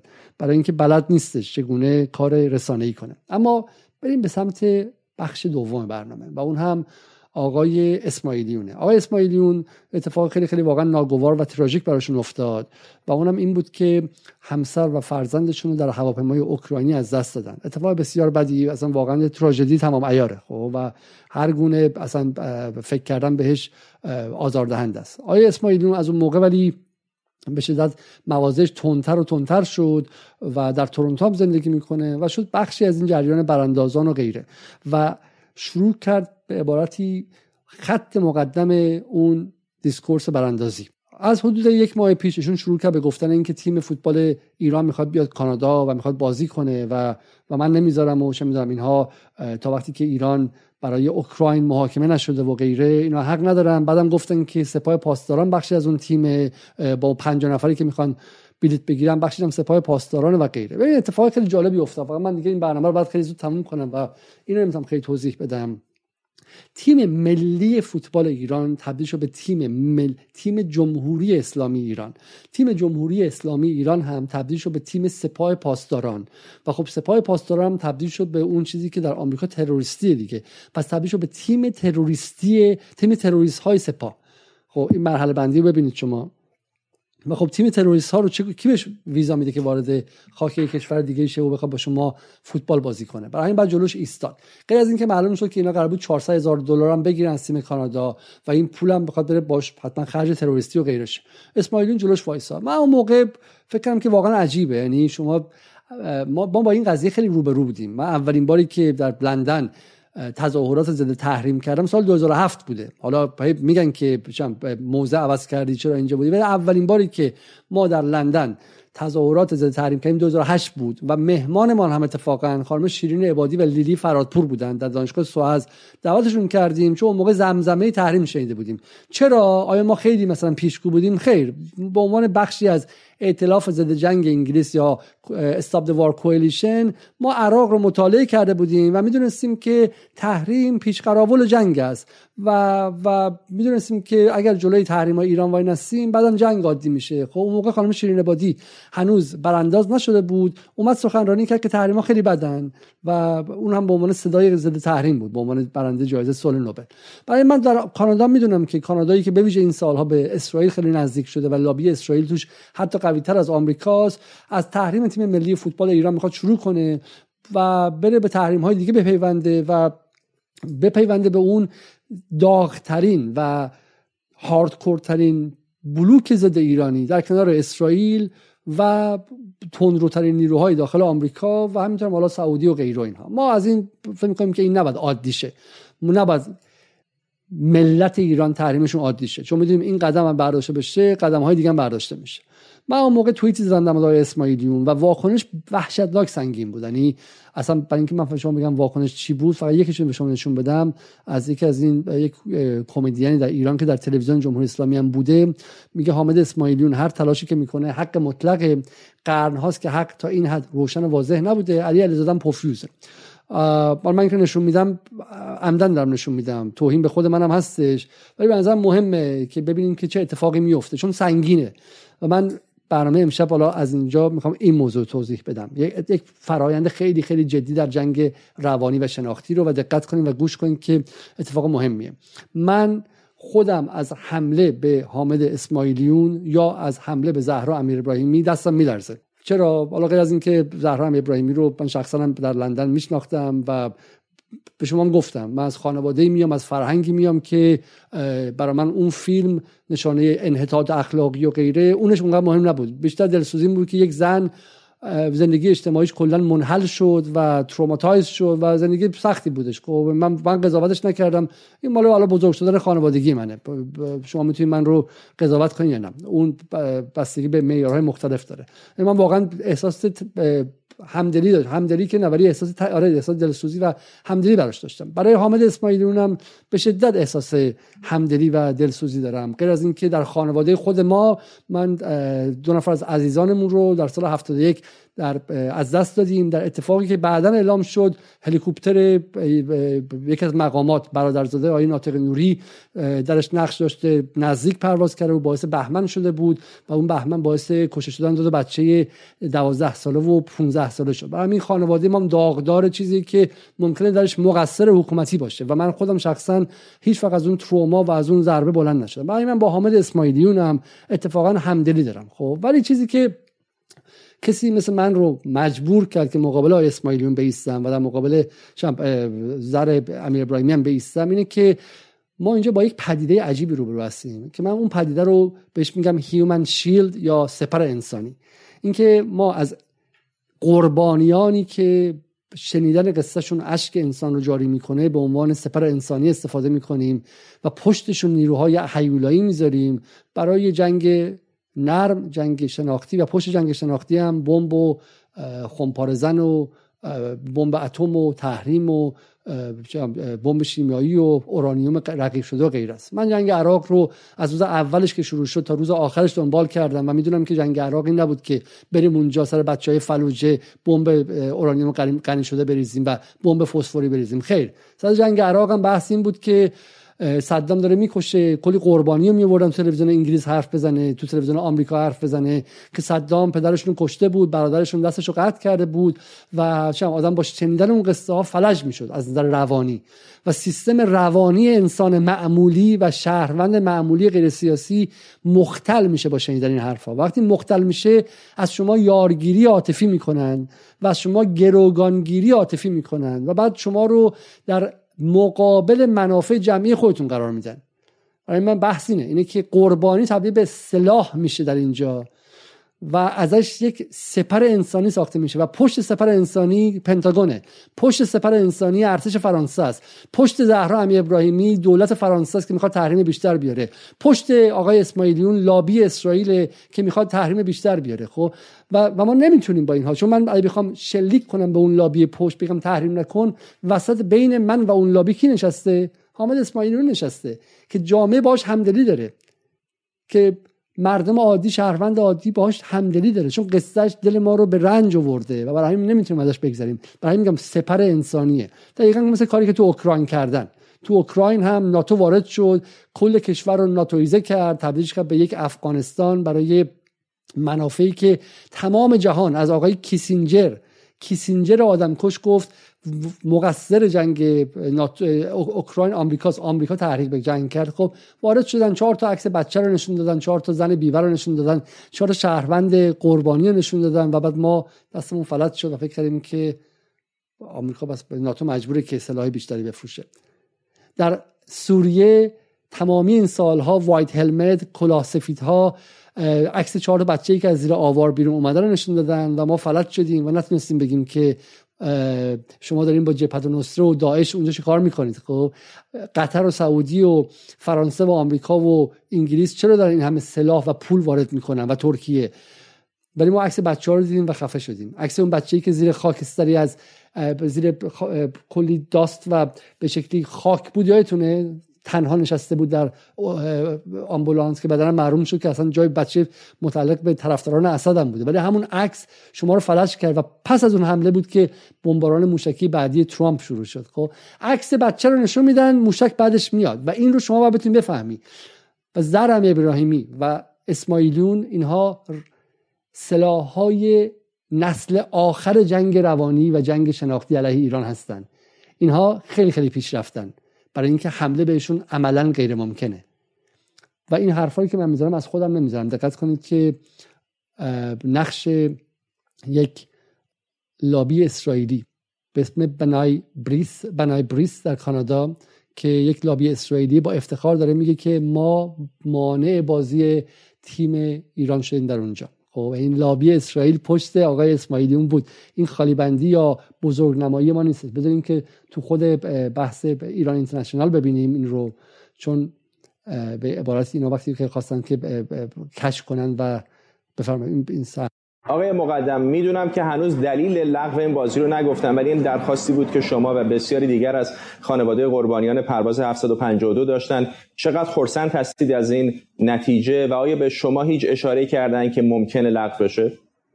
خب فرداد عزیز خدمتت بگم که ما از هفته های گذشته با تیم وکلا درگیر این پرونده بودیم شکایتی مطرح شد در بریتیش کلمبیا که ما نمی‌خواستیم رسانه ای بشه.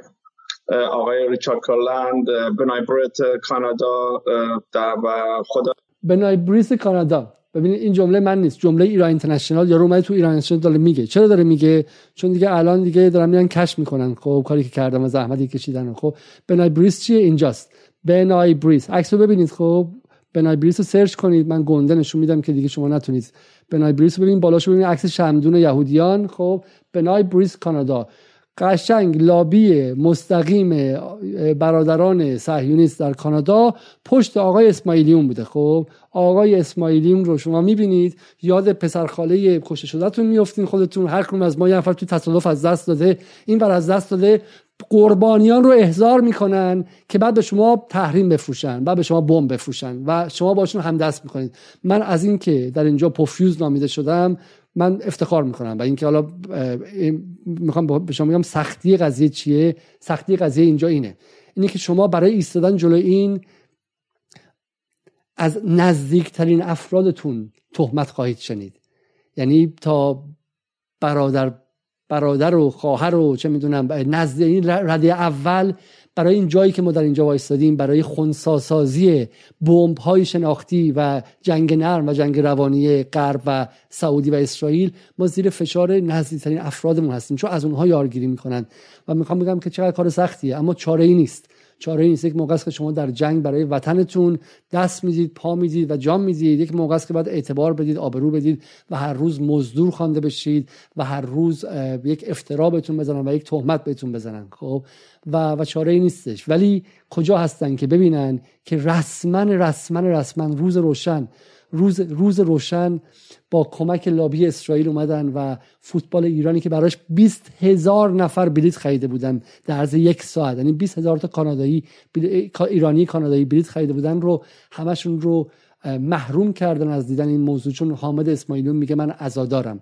اگرچه این حرف من نیست این حرف یک روزنامه‌نگار ایرانی در تورنتو که به اسم سعید سلطانپور که میگه وقتی حامد اسماعیلون این چیزها رو برای مردم نمی‌گوید به دلیل فاجعه سقوط هواپیما برادر همسر حامد اسماعیلون به همراه همسرش و دختر جوانشون به کانادا آمدن و اقامت هم گرفتن. و به کالج جورج برام می‌رود. پارسال هم دختر 16 ساله زن برادر رو هم به کانادا آوردند. خب و همینطور هم در یک توییت دیگه آقای سعید سلطانپور میگه که حامد اسماعیلون 155 میلیون دلار حکم خونبها گرفته از دادگاه سیاسی اونتاریو. میگه مشهورم شدی تریبون هم بهت دادن کتابا نوشتی پرفروش هم میشه پول در میاری. دیگه پدر کشتگی با مردم ایران چیه؟ چرا باید آسمون ایران تحریم بشه؟ چرا باید ورزش ایران تحریم بشه؟ تو چه کار کردی برای مردم ایران و کانادا؟ این حالا حرف من نیست حرفای سعید سلطانپور راست و دروغش هم با خود این فرده. اما ببینید که چه اتفاق دیگه ای قرار بود بیفته. اتفاقی قرار بود بیفته گفتن که این کار اسپورت واشینگ یعنی به واسطه ورزش دارن عادی سازی می‌کنن. و سوال این که حامد اسماعیلیون وقتی که اسرائیل اسپورت واشینگ می‌کنه براش مشکل نیستش. ببینید همون کسایی که اگه ما با اسرائیل ورزش نکنیم اگه ما با اسرائیل بازی کشتی نگیریم اربده می‌زنن که شما نذاشتید کشتیگیر ایران رشد کنه. شما گفتیم بباز بباز. یعنی یه کار درست جمهوری اسلامی تو زندگیش کرده باشه همین تحریم ورزش اسرائیل چون حکومت آپارتایده که باید تحریم کنن. این عجیب از عجایب خلقته که بقیه کشورها تحریمش نکردن. چون آفریقای جنوبی رو همه کشورهای اون موقع همه کشورهای مستقل و آزاده. چون همه انگلیسی که من هستم خانم تاچر تا لحظه آخر تحریمش نکرد. آمریکای ریگان تحریمش نکرد. اینا همیشه با آپارتاید بودن. اینا همیشه با تبعیض نژادی بودن خب؟ ولی تو اسرائیل که آپارتاید و تبعیض نژادیه و همه آزادگان جهان.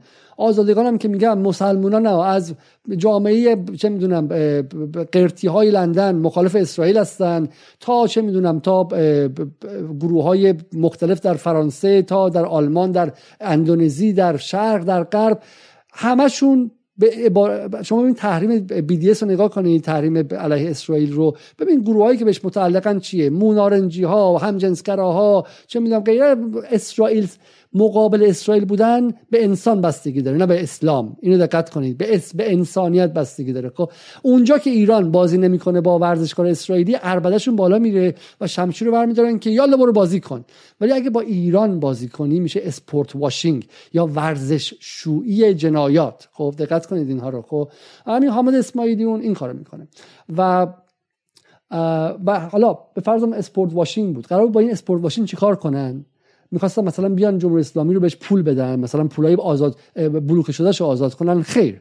سفیر یک از سفرای ایران توضیح میده. میگه از لغو بازی تیم ملی فوتبال تعجب نکنید. پنج سال قبل به عنوان مدیر کل آمریکا در وزارت خارجه. پس از پنج دوره مذاکره با مقامات وزارت خارجه کانادا به توافق رسیدیم. مانند آنچه که در واشنگتن داریم در اتاوا نیز به ایرانیان خدمات کنسولی بدیم.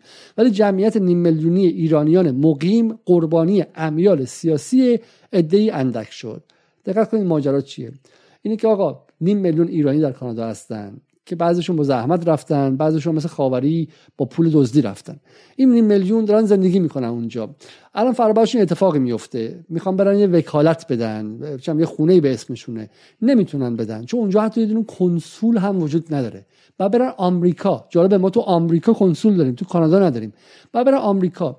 واسه چجوری برن آمریکا؟ آمریکا که الان ویزا می‌خواد ازشون که. چون آمریکا دیگه بدون ویزا هر کسی در ایران بدون یا آمده باشه رو راه نمیده. و واسه ویزای کانادا apply می‌کنن. کانادا میگه که واسه ویزای آمریکا apply می‌کنن. آمریکا میگه ویزا الان 6 ماه ویزای آمریکا طول می‌کشه. همین لندن من یک از دوستان apply کرده بود. الان به نوامبر 2022 بهش وقت میدن. آمریکا میگه تا نوامبر 2022 وقت ویزا نداری. میگه من همین الان ببرم وکالت بدم. میگه تا اون موقع. بعد میره به سفارت آمریکا ویزا بگیره. اولین سوال اینه که آیا تا به حال عضو گروه تروریستی بودی؟ میگه من من تروریست نیستم که من دکترم من درس خوندم من مهندسم من بچه خرخون بودم تمام زندگیم تو کتابخونه بوده من تروریست نبودم. نه میگه سربازیت سپاه بوده تو تروریستی بهت ویزا نمیدم. و واسه اون وکالته باید بری کجا؟ باید بری, بری لندن. برای همین اون نیم میلیون مردم ایرانی مقیم کانادا به فرض می‌خواستن ورزششویی کنن برای این بوده که بتونن وکالت بدن ارثشون رو به برادرشون بدن چه می‌دونم خونه رو از خواهرشون بگیرن و غیره. و الان اون رو هم حتی نمی‌تونن انجام بدن. آمریکا هم نمی‌تونن برن وکالت بدن. بعد بیان سراغ اروپا. و این رو آقای حامد اسماعیلون با افتخار جلوش ایستاده به اسم اینکه من بچه‌مو از دست دادم من زنمو از دست دادم من درد دارم من رنج دارم. و اینجا این پروسه روانی دقت کنید. حامد اسماعیلیون زهرا امیر ابراهیمی و اون مکانیزم هایی که از اینها یارگیری می‌کنه و اینها رو توی دستگاه خودش می‌ذاره اینها با مختل کردن و حک کردن احساس عذاب وجدان ما و وجدان ماست که علیه ما رفتار می‌کنن و غیر اخلاقی هم رفتار می‌کنن و جلو آورنده و پوشاننده و استتار کننده بمب ها و تحریم ها و عملیات نظامی و غیره میشن. همونطور که اسرائیل که بزرگترین دولت نامشروع تاریخ بزرگترین اشغالگر تاریخی که هفتاد سال جلوی چشم ما در عصر معاصری که یه جهانی کشور دیگر رو خورد و تموم کرد و انداخت بیرون و نصف لبنان هم خورد و اگه نبود به خاطر به شکلی مبارزه اونور لبنان هم الان بخشی از اسرائیل بود. اسرائیل که میاد بگی آقا چرا بچه می‌کشی؟ چرا آدم می‌کشی؟ چرا بچه هفت ساله زندان می‌کنی؟ چرا زن چه می‌دونم بدون غیر مسلح رو همین الان فیلمایی که اومده اینجوری می‌زنی؟ بلند می‌کنه میگه هولوکاست هولوکاست. به یهودیا فوش دادی؟ یهود ستیز کردی؟ هولوکاست هولوکاست. و اروپایی میشینه عقب میگه راست میگه اصلا ما هیچی نگیم. دقیقا این فرمول فرمول اسرائیلیاست لابی اسرائیل پشت اینه با سیستم جنگ روانی اسرائیلی. یارگیری از عذاب وجدان شما در گذشته. ولی من که پس بچه آیه آقای اسماعیلیون رو بهش ضربه وارد نکردم که خب چرا من با از من من بعد مقصر من اون نیم میلیون کانادایی بعد مقصر باشه؟ اونها همه همه جور همدلی هم کردن. بعد شما اگه الان ایران تحریم کنی و به شکلی معید و به شکلی تسهیل کننده جنگ بشی بعد شما خونخواهی زن و بچت حل میشه. اونهایی که دقیقا مثل حامد اسماعیلیون جنگ عراق جنگ لیبی حمله به سوریه حمله به یمن رو تسهیل کردن. الان دلشون خونک شده. الان دلشون خونک شده. چون تمامی این سالها اگر شما مباحث جنگ جنگ های امپراتوری در غرب آسیا رو دنبال کنی جلودار همشون حامد اسماعیلیون بوده جلودار همشون حامد اسماعیل اسماعیلیون ها بودن. خب با همون عکس های دل خراش از فجایعی که اتفاق افتاده و با یارگیری اون کشورها رو به ویرانی تبدیل کردن. برای همین بحث اینه که بحث اینه که در جنگ شناختی پیشرفته مراقب باشید که مهمترین دشمن شما خود شمایید. مراقب باشید که قوای عاقله شما از کار میفته حک میشه تا شما تبدیل به دشمن خودتون و منافع جمعی خودتون باشید. مراقب باشید که بیش از این به خودتون در مقام یک ملت در مقام یک فرد حتی آسیب نرسونید خب که این سطح از جنگ روانی بسیار بسیار پیشرفته و پیچیده شده و و باید تک تک ما مراقب باشیم. تا برنامه دیگر خدا نگهدار.